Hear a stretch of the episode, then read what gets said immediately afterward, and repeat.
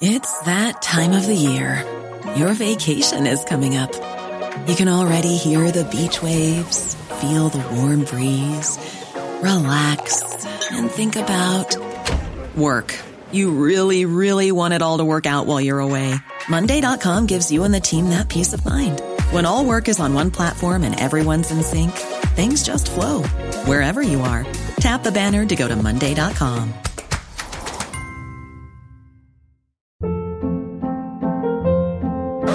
Hold up. What was that? Boring. No flavor. That was as bad as those leftovers you ate all week. Keke Palmer here, and it's time to say hello to something fresh and guilt-free. Hello Fresh. Jazz up dinner with pecan-crusted chicken or garlic butter shrimp scampi. Now that's music to my mouth. Hello Fresh. Let's get this dinner party started. Discover all the delicious possibilities at hellofresh.com.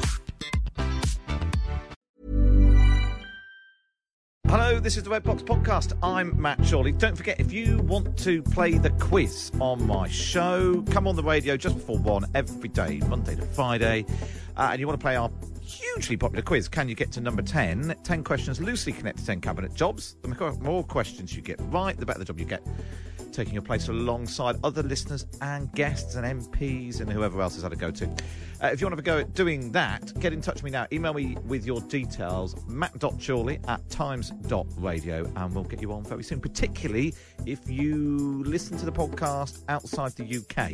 Uh, you can come on and be our international quizzer on a Thursday. matt.chorley at times.radio. Right, coming up today, it's Wednesday, so it must be PMQs. I'm Pat. Patrick Maguire and I pause the action live from the House of Commons to analyse what's going on between Boris Johnson and Keir Starmer. That's coming up in just a moment. But first, our columnist panel today. It's Alice Thomson's here, though. Morning, Alice. Hi. Uh, nice to have you with us. And we've also got acting editor at City AM, Andy Sylvester. Morning, Andy. Morning, Matt. Morning, Alice. Uh, I'll ask you, have either of you had particularly bad examples of poor customer service being blamed on COVID? Oh, I've had the 11 to 2 banks, I have to say, the queuing up for hours. We had one bank with mine uh, in the whole of London that you could go to. They were directing us all to. So there was then a sort of four hour queue of everyone breathing over each other. That was Doesn't good. make any sense at all. What about you, Andy? Um, mainly on transport services, I have to confess, sort of slightly arbitrary cancellations uh, that seem to often involve staff members uh, not quite making it all the way to work being blamed on COVID. Um, and I've had degrees of skepticism about that, particularly when it was August of last year and there were vanishingly few cases in the country, but the weather was very nice. It, um, I remember it's not quite uh, customer service, but I was just particularly amused by the so. I went to the cinema a couple of weeks ago. Uh, it was only my wife in the cinema. There's nobody else there, and they kept coming in with their little night vision goggles to make sure we weren't filming it. They came in three times, and each time they looked at us with the goggles, and then got a cloth out and wiped all the up one banister, walked across the back of the cinema, then wiped the other banister all the way down. Three times did this. What they thought we were doing to the banisters. When I was were going to say, what they thought you were doing anyway, I think. I. Maybe they were just checking up on you. Maybe they were worried. Just, I don't know. But anyway, the banisters were, it, despite the fact, as has been repeatedly suggested, there's, you can't catch COVID off a banister in a cinema anyway. But, you know, maybe it's a good thing they're clean. Anyway, this, is, this isn't why we're here. Let's not, let's not get bogged down in all that. Alice, let's talk about Gareth Southgate, the ultimate middle aged crush. Yeah, I'm afraid he is. Um, The, the problem is that even if you don't like football, you've ended up loving him. That's the difficulty. And I think there was a great thread on Twitter a couple of days ago um, saying that Gareth Southgate is the kind of person that if you were going for a colonoscopy would drive you there, his husband, and then sit outside and quietly eat a scotch egg and not say anything afterwards. And there are only two things. One, I'm not sure about beards and Scotch eggs. I always think that's a bit of a no. Um, but on the other hand, it's that sense that he would just look after you. And that is what women are exhausted at the moment, I think, a lot of them. And if you look at the polls, they seem to be much more exhausted than men and tired and run down. And they haven't done, you know, they've, they've been picking up most of the childcare. And I know men are going to start complaining, but statistically they have. The ONS figures show they're doing a lot more of children cleaning, home cooking. Um, and you just want that, that, you know, you want a man like Gareth Southgate who's just going to come along and stack up the dishwasher in the right way. And, you know, maybe make a meal or two, look after you a bit and take you to your appointments or even get you an appointment. It's so difficult to get one. Yeah, I mean, yeah, most of the complaints we've had about customer service are people just moaning about their GP surgeries. Um, uh, who, who seems, yeah, well, Gareth would sort that, wouldn't he? He That's would, the problem. Is that we, it's not really him. It's just we want someone who's just going to be and is a winner at the same time. So that's the thing. Is we don't want we want one of those men who's going to not just uh, look after you, but also be quite successful. Quite a tall order. um, have you have you got the hots of Gareth Southgate as well, Andy? I mean, I do at the moment. At the start of the tournament, when we were passing the ball sideways constantly and playing terribly against Scotland, I wasn't on board. But um, but no, Alison's got a good point because yeah, the ONS figures suggest that particularly you know women and young people have been the hardest hit by COVID, be it on economic factors, be it on health factors, um, really whatever kind of factor you look at. And there will have to be a reckoning afterwards. I think. I think government's going to have to look pretty carefully at, at, at how you come out of the COVID pandemic and recognise those groups that have been hit the hardest, and indeed those groups that have sacrificed the most. Um, I've been on, on many a rant on this program, and indeed in the Times and on the pages of City AM about generation of people under the age of about 35 to 40 who have essentially given up significant you know, amount of time, be it in the workplace, be it in their sort of just social life, um, for a pandemic that you know doesn't necessarily really affect their kind of health outcomes. So I think there will have to be a reckoning afterwards as we come out of the pandemic about who government looks after the most, shall we put it that way, um, and who gets sort of leg up um, in a recovery. Is there something about just sort of um, the emotional intelligence thing that you were talking about, Alice, that actually just even appearing to give a monkeys is, you know, politically um, goes quite a long way. That just being able to sound like you understand and appreciate these things, and obviously, obviously, you know, you want some policy to, to sort of flow from that. But sounding like you're, you're, um, a, a, you know, you appreciate uh, the reality of people's lives is such a crucial thing in politics, isn't it?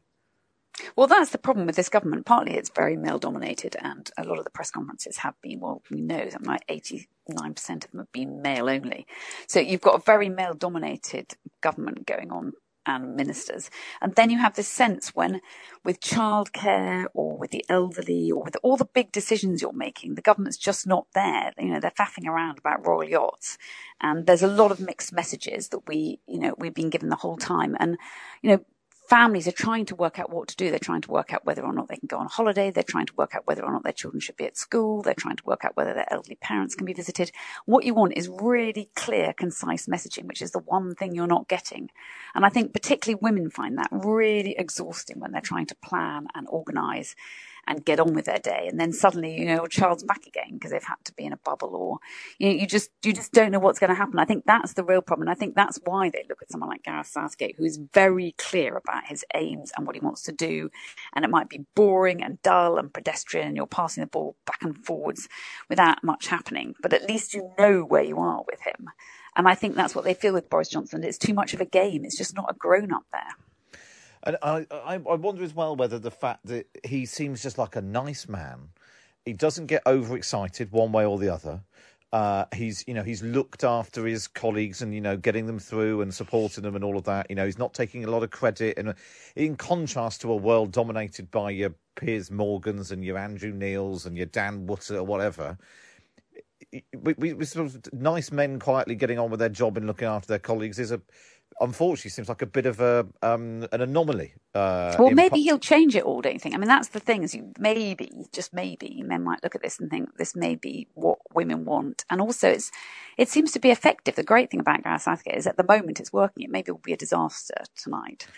But we do then think, you know, at the moment that, that that's what we need is calm, authoritative, getting on with it leaders. And actually, even on the issues of the culture wars. Woke, he's very good, Gareth Southgate, at trying to find a medium way through so that Yeah, people feel yeah, that you know there's a you know he does everything. And i know that, that that there are ministers who are complaining that maybe he's taken it too far. But you know they're taking the knee the, the you know the, the having you know the, the rainbow coloured armbands. All that he does in a very calm measured relaxed way rather than trying to push it on people or force people into making decisions one way or the other What's the risk, Andy? If we, if I mean, we're not going to, but if in a parallel universe we lose tonight, does everyone turn on Gareth Southgate, or has he got enough credit in the bank for having done a good job and kept his cool, and uh, we'll still we'll still love him tomorrow morning? I think there was sort of, yeah, this national darling um, status which has been bestowed on him after the last World Cup and then this one. And as you know, as Alice said, the way he talks about a multicultural, diverse Britain is is very appealing. Purely from a footballing side of perspective, you'd have to say if we don't win the tournament from here, it is a failure. Um, and the pressure will be on in 2022. But as you say, that's not going to happen. We are going to. Uh, I hope dearly that we will win tonight because I think the nation needs something like that. It needs a good party. Saturday was pretty close, but uh, winning tonight, and I think put it this way, I would suggest that the return to the office, which we have started to see as people get back uh, behind their desks, that may possibly slow down tomorrow morning. Um, yes, I, I, was contemplating only this morning the fact that now I have to come into London every day, five days a week. There were days when I'd rather not be doing that, uh, and just sl- slightly hiding at home. Um, maybe, maybe I could. Do, can I? Can I do the show from home tomorrow, Chloe? Oh, Chloe's saying yes. Karen's shaking her head, and Chloe's saying yes. So that's fine. I think that's. Uh, i agree with Chloe.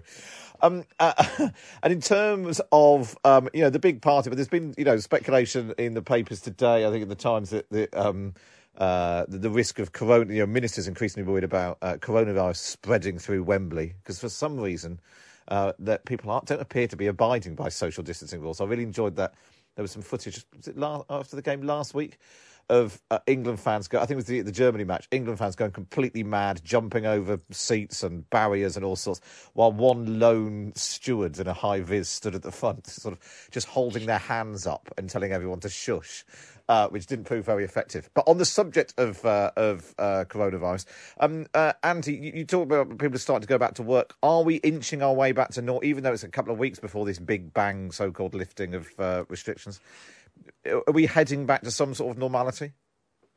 Well, it's funny. I was talking to people last night that we are, but there's also seemingly this impending sense of doom that in November of this year we may well be heading back into something. But for now, yes, we are inching back to normality. Just being around um, the capital the last sort of few weeks, we've been in the office pretty much every day. And you do notice a difference, not just in the sense of people going back during the week, but people just acting a little normally at the weekend, just doing things that they were doing beforehand, just being less sort of antsy about it. I think where the problem will come, of course, is the transition from this gradual inching out of restrictions to the, the big bang free for all, whatever we want to call it. Um, you know, we've all talked about the masks and the myriad culture wars that are already developing around whether or not you, you wear one or not. But certainly that strikes me as the point at which government will need to give that Southgatean advice, if you put it that way. Um, to, to you know to stay sensible, to enjoy company, to do the things that you missed, um, but bearing in mind that you know life is still not normal, you know, and it won't be as, as Chris Whitty said for a long time. The one point I would make on on Wembley, having been there a couple of times, been lucky enough to have been there, particularly last night. Um, it was very apparent that not all of the Italian and Spanish fans, I think it's fair to say, uh, were living in London, judging from the number of screenshots of NHS apps that were being discussed as you were just about to be tested as you went in. Of a, can you send me mine? Um, which as, as a sign that the, the current testing system is not necessarily perfect at Wembley, but I think the country needs it. And I think, you know, fundamentally underpinning all of these decisions, right, has to be that if you trust in the vaccine's efficacy, you have to move back towards normal. Because if you don't, as Boris said, probably the most compelling bit of the press conference the other night, which became a little bit of a mixed message disaster, was you know, if not now, when? Yeah, and I suppose that's that's the question, isn't it, uh, Alice? That nothing is perfect. We we're not going to have zero deaths uh, from COVID or zero cases, as some people seem to be carrying on as if we might do. And um, uh, yeah, if not now, when? Yeah, I think that's the problem is that you thought, well, I think a lot of people were planning to go back to the office maybe in September because they would then, you know, you'd have the summer holidays, you'd be carrying on working from home, you, you hadn't reorganized the childcare maybe, or, you know, they bought the season ticket again. Um, but now we know that there could be a whole another wave in September and we, we're going back into it. You, I think you have to plan again. You may just be thinking, right, we're just going to have to go for it now um, because it, it's never going to be the end. We've kept thinking it's almost the end. And now I think people are beginning to say, right, okay, th- there may be no end in sight. We're just going to have to get used to this and get on with our lives. And that may be no bad thing. Yeah, as uh, as Andy says, taking the Southgatean approach of uh, not going too mad but not being too cautious. It's the middle way. It's the Goldilocks approach. Um, yeah, and a few unicorns as well. I mean, that Boris could have just done that. He could have jumped on a unicorn for us, and then that would have been fine. That you know, that's all the gimmicks we needed, and then he could have settled down rather than. My worry is that he said the pubs can stay open until eleven fifteen on Sunday, which means we are going to lose because it's just tempting fate, isn't Yeah, it? don't to start talking fate. about Sunday. My big worry is how much bigger is Boris Johnson's flag going to get, given that uh, it, it took up the whole of Downing Street uh, ahead of the, ahead of the game on Saturday. Is it going to like cover the whole of London by Sunday night? You know, we're going to need a bigger flag. Uh, it does feel I like think the- UK really, isn't it? I mean, it's just going to be. yes, yeah. 'cause I'm, I'm sure our friends in Scotland and Wales will be thrilled. Exactly. It's covered in white and red. and a with a giant Boris Johnson in the middle. Um, well, uh, Rosie's been in touch to say, hang on, Gareth's not a saint yet. He's got to win the cup, but he's made just a super football team, and we could do more with we could do with more like him in the workplace instead of people heaping stress on others, which is probably the, a nice way to uh, to end things. And that's Andy Sylvester and Alice Thomson there. And of course, you can read Alice's column right now. Go to thetimes.co.uk, get yourself a digital subscription at thetimes.co.uk forward slash Times Red Box. Up next, it's PMQ's Unpacked. You should celebrate yourself every day, but some days you should celebrate with jewelry. Whether you want to commemorate an unforgettable moment or just bring some added sparkle to your collection, Blue Nile can offer you expert guidance and a wide assortment of jewelry of the highest quality at the best price. Go to BlueNile.com today and experience the ease and convenience of shopping Blue Nile, the original online jeweler since 1999. That's BlueNile.com. BlueNile.com. Hold up. What was that? Boring. No flavor. That was as bad as those leftovers you ate all week. Keke Palmer here, and it's time to say hello to something fresh and guilt-free. Hello Fresh. Jazz up dinner with pecan-crusted chicken or garlic butter shrimp scampi. Now that's music to my mouth. Hello Fresh. Let's get this dinner party started. Discover all the delicious possibilities at hellofresh.com. Many of us have those stubborn pounds that seem impossible to lose, no matter how good we eat or how hard we work out. My solution is PlushCare. PlushCare is a leading telehealth provider with doctors who are there for you day and night to partner with you in your weight loss journey. They can prescribe FDA-approved weight loss medications like Wegovy and Zepbound for those who qualify. Plus, they accept most insurance plans. To get started, visit plushcare.com slash weight loss. That's plushcare.com slash weight loss. You're listening to the Red Box podcast. Now it's time for this. Order, order. I call Matt Chorley and Patrick Maguire. It's fine. It's fine. I think uh, as a rehearsal, it's going all right. And once we do it live on Once the we're radio, on air, yeah, once once we're we're on air, be we, we're totally fine. Patrick Maguire's here, Red Box editor. How are you? I'm very well. Uh, big PMQs today. What do we think that Keir Starmer will go on? Uh, I think he'll he'll open with uh, he'll open with a line about football. I'm sure he's also going to um, he's also taking a trip to Northern Ireland. Uh, Keir this week. Starmer's going to Northern Ireland. yeah this week, so he might uh, he might take a flick of that. Uh, but I think there's only one issue on the agenda, and it's uh, July the nineteenth. July the night. I thought you were going to say the football. Well, yes, sorry, sorry. I want to, I wanted to I want to maintain a semblance of professionalism and engagement today for the benefit of your listeners. Oh, well, I wouldn't worry about that too much. Um, uh, Boris Johnson is in the House of Commons. He's wearing a uh, uh, St George's Cross badge uh, to indicate it's rather smaller than the flag that he had uh, outside Downing Street, but he has got a little badge on. Um, which is uh, interesting. Uh, there's a couple of backbench questions, um, and then we'll uh, we'll go to uh, Keir Starmer uh, live in the House of Commons. Um, it- it'll be interesting to see if Keir Starmer's worked out a way of criticising Boris Johnson's plans on July the 19th. Because in the immediate aftermath of Boris Johnson's press conference on Monday, Keir Starmer's didn't really seem to know what it was he wasn't happy about.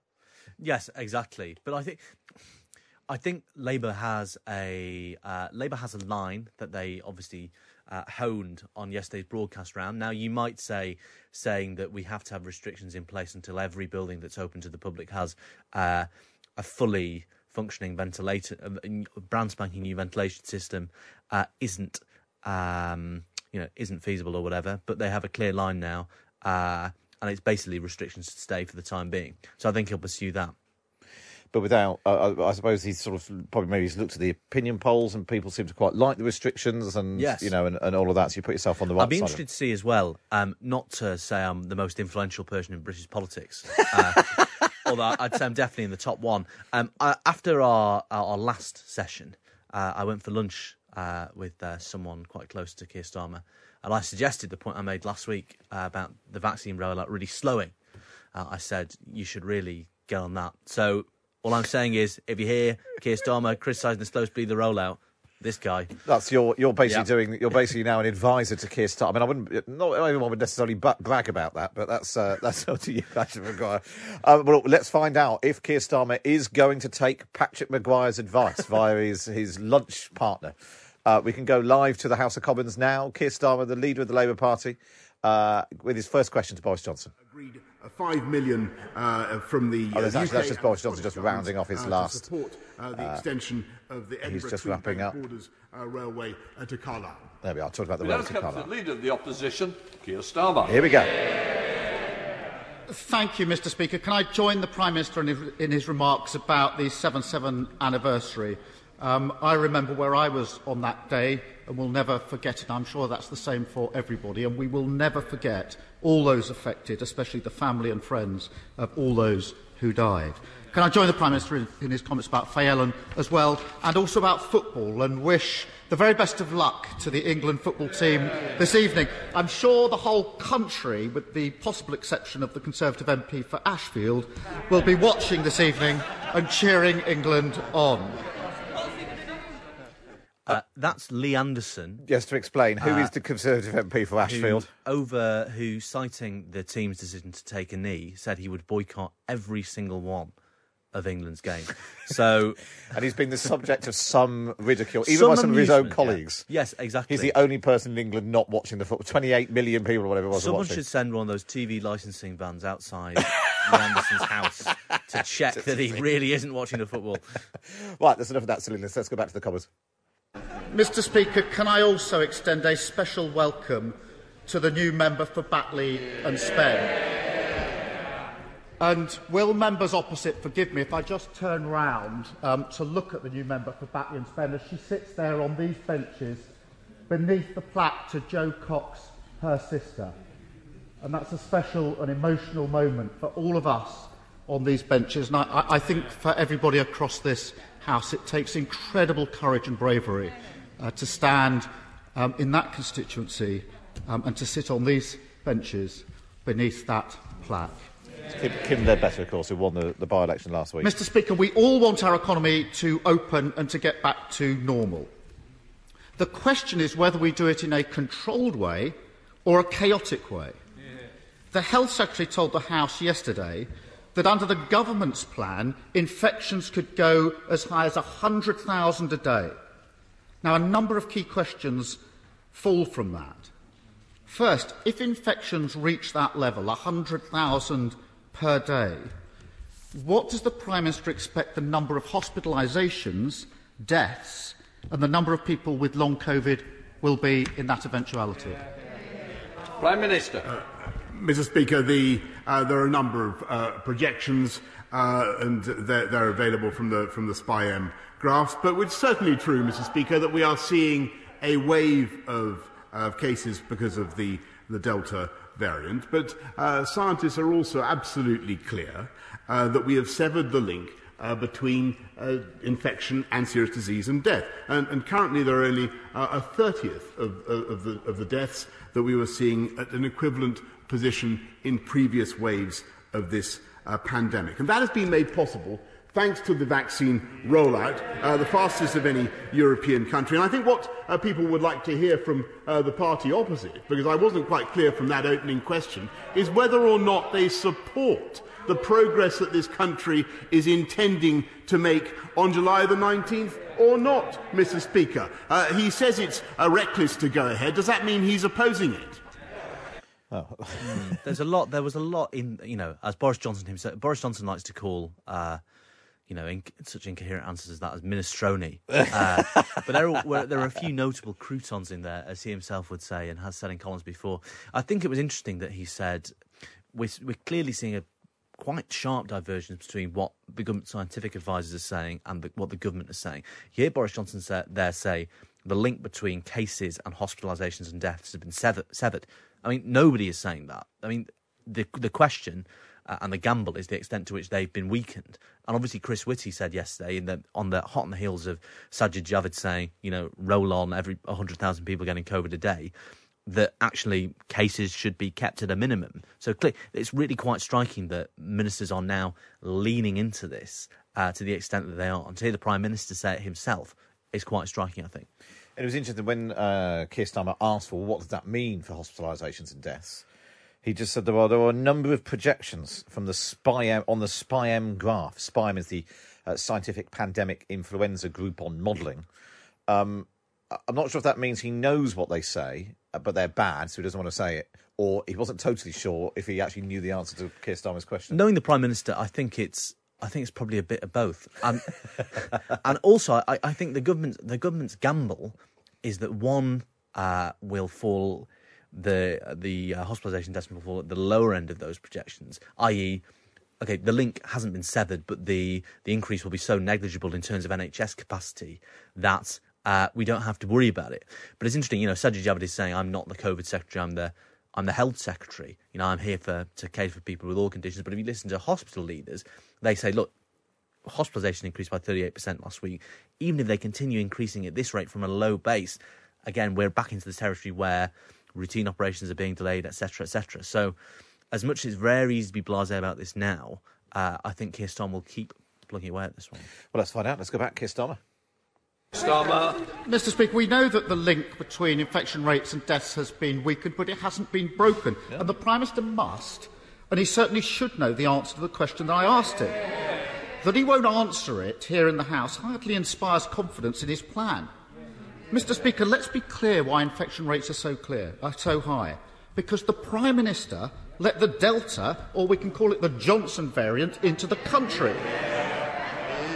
And let's be clear, let's be clear why the number of cases will surge so quickly because he is taking all protections off in one go. That is reckless. The SAGE papers yesterday, Mr. Speaker, make clear that with high infection rates, there's a greater chance of new variants emerging, greater pressure on the NHS, more people will get long COVID, and test and trace will be less effective. Yeah. Knowing all that, is the Prime Minister really comfortable with a plan that means 100,000 people catching this virus every day and everything that that entails?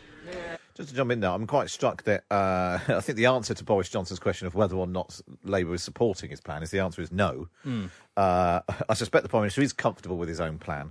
The Johnson variant, somebody's just tweeted in saying they like that. Christina says there's a good a good jibe. It was possibly something that Labour could have got up running a few weeks ago. Yeah, un- unlike so much of uh, Labour's comms operation, a, a criticism uh, the new bloods in Keir Starmer's office make and Labour MPs make is that Labour are in the habit of um, releasing you know, 10 paragraph press releases after the fact, where if you take the top paragraph off, it could refer to literally any news story on any day of the week in any country. Whereas this, Keir Starmer's questions, as last week, are punchy, they're sharp, they are pointed, and actually, they're, you know, not a sentence you, uh, not a word you often hear used in the context of Keir Starmer saying anything, but they're actually quite funny. Well, let's go back and see if uh, if Boris Johnson is comfortable with his own plan. Mr. Speaker, I really think we need to hear uh, from what the, uh, the Honourable what he actually uh, supports. Uh, we will continue with a balanced and, and reasonable approach. And I've given the, the reasons. Uh, this country has rolled out the fastest vaccination programme uh, anywhere in Europe. The, the vaccines provide uh, more than 90% uh, protection against hospitalisation, both of them. Uh, Mr Speaker, by the 19th of July, uh, we will have vaccinated uh, every adult will have been offered uh, one vaccination. Uh, everybody over 40, Mr Speaker, will have been offered uh, two uh, vaccinations. That is an extraordinary achievement. That's allowing us to go ahead. Now, last week, uh, Mr Speaker, or earlier this week, uh, he seemed to support opening up uh, getting rid of the one metre rule. He seemed to support uh, getting back into nightclubs and, uh, uh and getting back into pubs uh, without masks, Mr. Speaker. Uh, but if he doesn't support it, perhaps he could clear it up now. Is it reckless or not, Mr. Speaker? I think we'll just just plough through. But he did, it's much the same as the first answer. Really, he's quite happy with what he's doing, and uh, he wants to know whether or not Keir Starmer supports it. Yeah, and it's interesting because usually the you know the concluding flourish of this and where Labour's attacks on the government over lockdown have traditionally been quite weak is that they would um, you know drive from the back seat, quibble with the small print, and then would troop through the division lobbies to approve it in the end anyway. So it all seemed a little bit like dancing on the head of the pin. But now you have a clear, uh, a very clear distinction between the two positions. They're actually arguing diametrically opposed for the first time on COVID. I think uh, in, over the course of the whole pandemic. It's interesting, and uh, yeah, Keir Starmer being ahead of the argument Yes, rather than yeah. Captain Hindsight. Uh, um, you know, he's trying to position himself as Captain Foresight.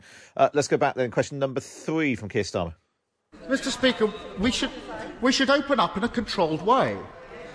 Keep, keeping, ba- keeping baseline protections such as masks on public transport, improving ventilation, making sure the track and trace system remains effective, and ensuring proper payments for self isolation.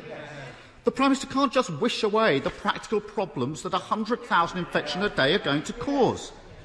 Can't wish them away. The next obvious one is the huge number of people who will be asked to isolate. If there are 100,000 infections a day, that means hundreds of thousands, perhaps millions of people are going to be pinged to isolate.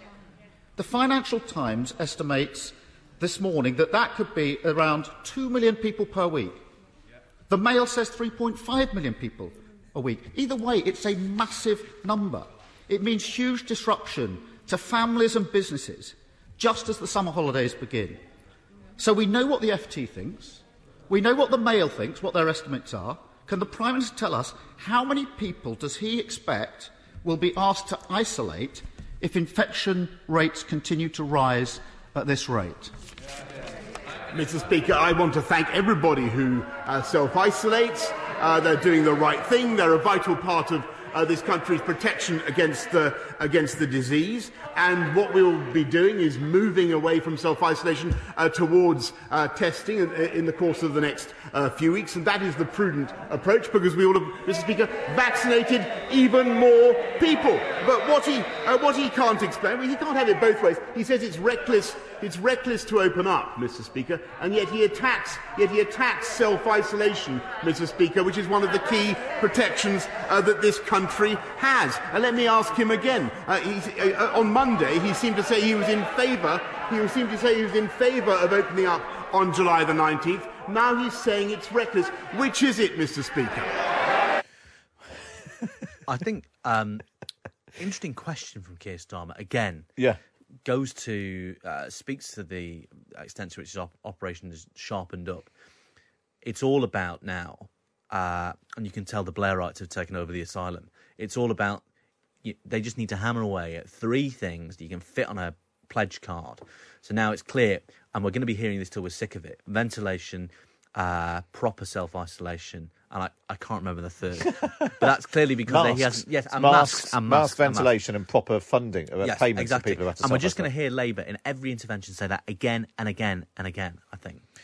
To, I understand the thing about ventilation. I find a bit odd. What does he want Boris Johnson to do? Give everyone more more windows. Make it compulsory to have windows open at all times. Is Uh, that Labour's policy? Free air conditioning units for the blind. I don't know. Uh, Um, yeah, no, it's uh, but but you're right. It, it is sharp, and the, um, for real nerds of these things, it is unusual for uh, the leader of the Labour Party to stand up and say at the dispatch box he's been reading both the Financial Times and the Daily Mail, and and by um, citing both of them, that is a way of showing what a broad church he is now straddling. Yes, if you, if you yes. do indeed straddle a church, not a horse. Anyway, let's go back and see. uh, this is what question number four now from Keir Starmer. Maybe I can help a little, just to remind us that it's Prime Minister's questions. If we want, if we want opposition questions, we'll need to change standing up. I mean, not- not the best The question there was simply Lindsay how many people are going to be asked to self isolate if there's 100,000 infections a day, and he won't answer it. And we know why he won't answer it and pretends I'm asking a different question. He ignored the problems in schools. Now there's 700,000 children off per week because he ignored it.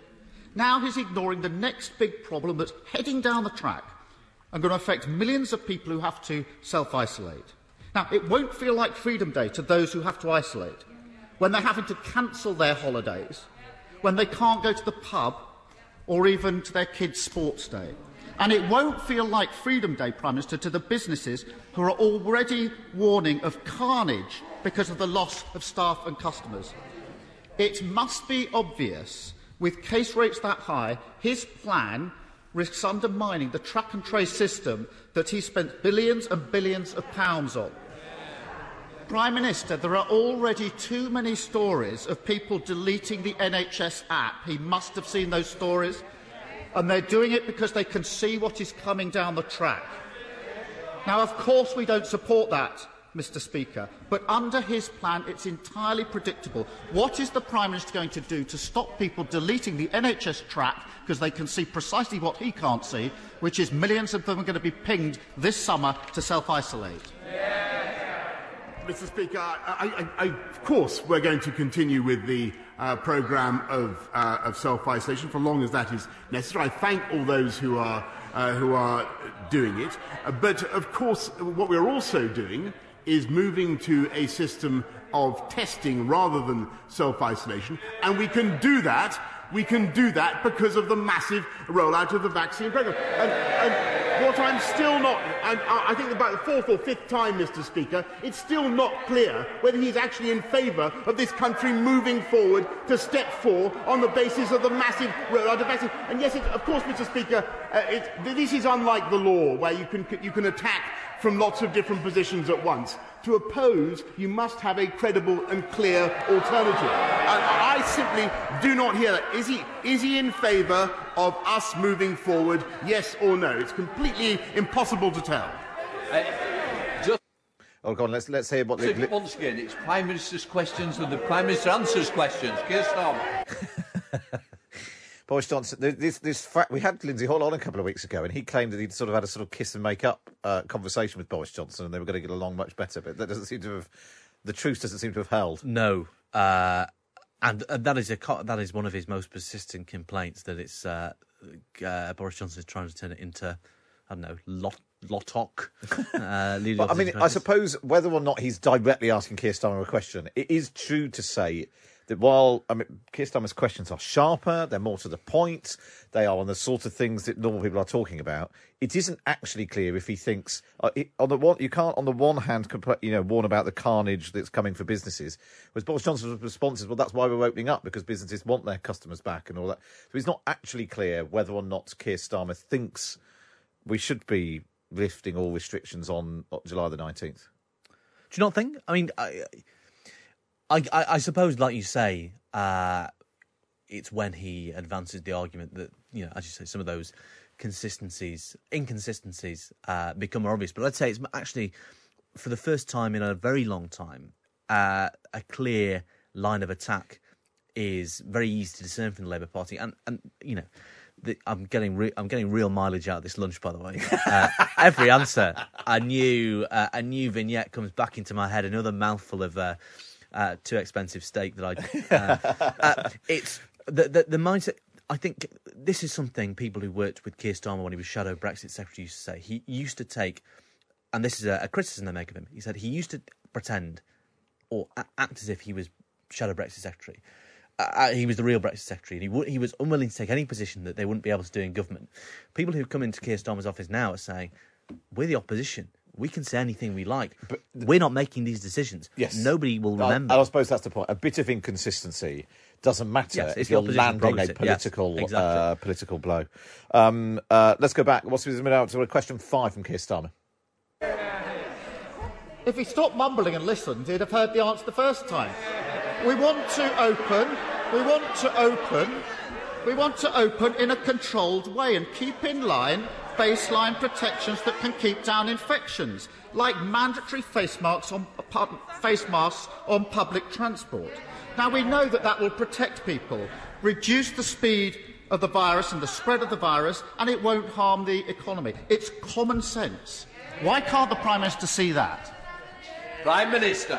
I, of course, Mr. Speaker, we can see that it's common sense uh, for people in confined spaces uh, to wear a face mask out of respect and courtesy uh, to others, but such as on the on the tube. But what we're doing, Mr. Speaker, is is cautiously, prudently uh, moving to from a legal diktat, from legal diktat to allowing people to take personal responsibility uh, for their actions. And that is the, that is the right way forward, Mr. Speaker. And I, I must say that uh, if really that is the only difference between us, if he supports absolutely everything else, uh, so opening pubs, opening nightclubs, uh, getting rid of the two, getting rid of the one metre rule, uh, getting people back to work, and it all, it's all about whether the difference between uh, making face masks mandatory or advisory on the tube. If that is the only difference between us, Mr. Speaker, then that is good news. Uh, but I'd, I'd, like to hear him clarify that. Uh, I think that Boris Johnson's managed to sort of manoeuvre himself into a much better position with that answer than he did, did on any of the others. Yes, he always seems to manage that oh. on the 6th. um, um, but uh, there is actually but there is a bigger point of difference, isn't there? Keir Starmer is just laying out now that he is not actually supporting what the government's doing, but so that in a couple of weeks' time, when cases have gone through the roof, uh, there's concern about uh, the number of people who are self-isolating. There's maybe more concern about you know rising numbers in hospitals and so on. He'll be able to say, "I told you so," rather than, "Oh, you shouldn't have done that," which has basically been what he's been doing for the last year. Yes, we told you so, and also. Uh, it, as I was saying earlier about the three points and flog them to death, this is Labour's version of long term economic plan. The hope is that in a month's time, if the Prime Minister has to get up and say, remember that um, you know pick and mix approach we advocated about masks, um, well, actually, we're going to remandate them on public transport or whatever. Uh, Keir Starmer, people might make the link and say, hang on, the Labour Party have been banging on about that for a very yeah, long time. Yeah, yeah. This government are indeed as hopeless as they say. Keir, Keir Starmer was right, uh, which I suppose is the position that he wants to get in. This is PMQ's Unpacked, uh, where we pause the action of life in the House of Commons. I'm joined by Patrick Maguire, uh, editor of the Times Red Box. Let's get the last exchange then from Keir Starmer. Mr. Speaker, he agrees it's, public se- it's, it, it, it's common sense because it protects the public, but he won't make it mandatory. It's ridiculous. It's clear what this is all about. He's lost a health secretary, he's lost a by election, and he's getting flack from his own MPs. So he's doing what he always does crashing over to the other side of the aisle, chasing headlines, and coming out, up with a plan that hasn't been thought through. We all want restrictions lifted, we want our economy open, and we want to get back to normal. But we've been here too many times before isn't it the case that once again, instead of a careful, controlled approach, yeah. we're heading for a summer of chaos and confusion? Yeah. Minister. Quite bold to mention losing a by election uh, by Keir Starmer. Let's take a listen. Uh, no, Mr. Speaker, is the answer to that. Uh, and uh, these are, of course, these are these are difficult decisions. They need to be taken in a in a balanced way, and that's what we're doing. And uh, throughout the pandemic, uh, to do all these things, uh, frankly, Mr. Speaker, takes a great deal of drive and it takes a great deal of leadership to get things done. And if we if we'd followed his advice, Mr. Speaker, if we'd followed his advice, we would still be in the European Medicines Agency. Hey, we would never, drink. It's absolutely, we would never have rolled out every uh, single week. We get that. If we'd followed his advice, Mr. Speaker, we would never have got schools open again with all the damage uh, to kids' uh, education. And frankly, Mr. Speaker, if we listened to him, if we listened to him, we would not now be proceeding cautiously, pragmatically, sensibly to reopen our society and our economy and give people back the chance to enjoy the freedoms they love. We're getting on with taking the tough decisions to take this country forward, Mr. Speaker. We vaccinate, they vacillate. We. There's another we, one. We inoculate, yep. Mr. Speaker, while they're invertebrate. Well, that's a new one. Well, actually, the government, as uh, as is on the front page of the Times today, is actually preparing to recognise that uh, invertebrates feel pain and can feel an ascension. So, not quite the attack that Boris Johnson thinks that's it is. The, that's the plan of to end the boiling alive of lobsters. And which, uh, which you know, if I can uh, stretch this metaphor to breaking point, I'm not entirely sure that Boris Johnson boiled Keir Starmer uh, alive with that answer. Um, I was. It's a very interesting to hear um, Keir Starmer quote Dominic Cummings, though not mentioning him by name, uh, with the old uh, shopping trolley uh, attack on the prime minister. I thought that was interesting. That, I thought that yeah, that was interesting. Um, I mean, there was a lot of uh, yeah. Once we're onto the European Medicines Agency, we know that Boris Johnson is just sort of killing time. Yes, although I hate to make this my own uh, weekly vaccine jibe at the government. Uh, But yeah, because actually your prediction, whatever whatever it was, that um, may, maybe too much wine had been consumed by the time you, you'd got onto your well, suggestions. it's interesting though, but because he didn't raise the fact that the vaccine rates are low. But I hate to, you know, give out more freelance comms advice. Um, but it's pro bono. I'm not charging for this. Uh, but the European Medicines Agency think we're fast reaching the point where some EU nations are catching up with us in terms of second jabs. So give it a couple of weeks, and Keir Starmer might be able to say, "Hey, if we we're in the European Medicines Agency, more people would be second double jabbed." I don't know, but I certainly hope so because I need to justify my expense claims. Well, um, you've, uh, we've had loads of messages in today. As always, uh, they are all over the place. Somebody says, "Why do you always give Starmer more credit than he deserves?" Uh, somebody else says uh, Starmer can beat the job as much as he likes regarding unlocking being reckless. The population don't agree. Someone else says Star, uh, Starmer should not answer any of the PM's questions. It's not opposition's question time. Uh, then somebody else said that Starmer is a joke, uh, and so on and so on. In fact, Claire, Claire, you remember, was on the show a couple of weeks ago. Uh, Claire's um, uh, got cancer, was talking about you know how she wants to make um, uh, improve the, the experience of dying, uh, and she says that um, so dismissive of people with immune issues and ignoring issues of vulnerable children, teens in schools. We know we can't chill forever, but could do with more compassion, honesty over the risk. Death numbers might be low, but it's still super scary if you know it's likely to be you. Uh, that's obviously aimed at uh, Boris Johnson. I mean, we've got the full, we've covered the full range there, full gamut of, uh, of views about PMQs. Uh, that's uh, the end of PMQs Unpacked, where we pause the action between Boris Johnson and Keir Starmer.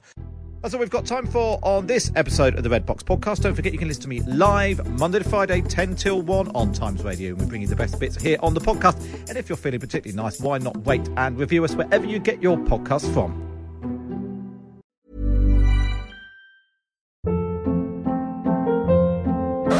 Hold up. What was that? Boring. No flavor. That was as bad as those leftovers you ate all week. Keke Palmer here, and it's time to say hello to something fresh and guilt-free. Hello Fresh. Jazz up dinner with pecan-crusted chicken or garlic butter shrimp scampi. Now that's music to my mouth. Hello Fresh. Let's get this dinner party started. Discover all the delicious possibilities at hellofresh.com.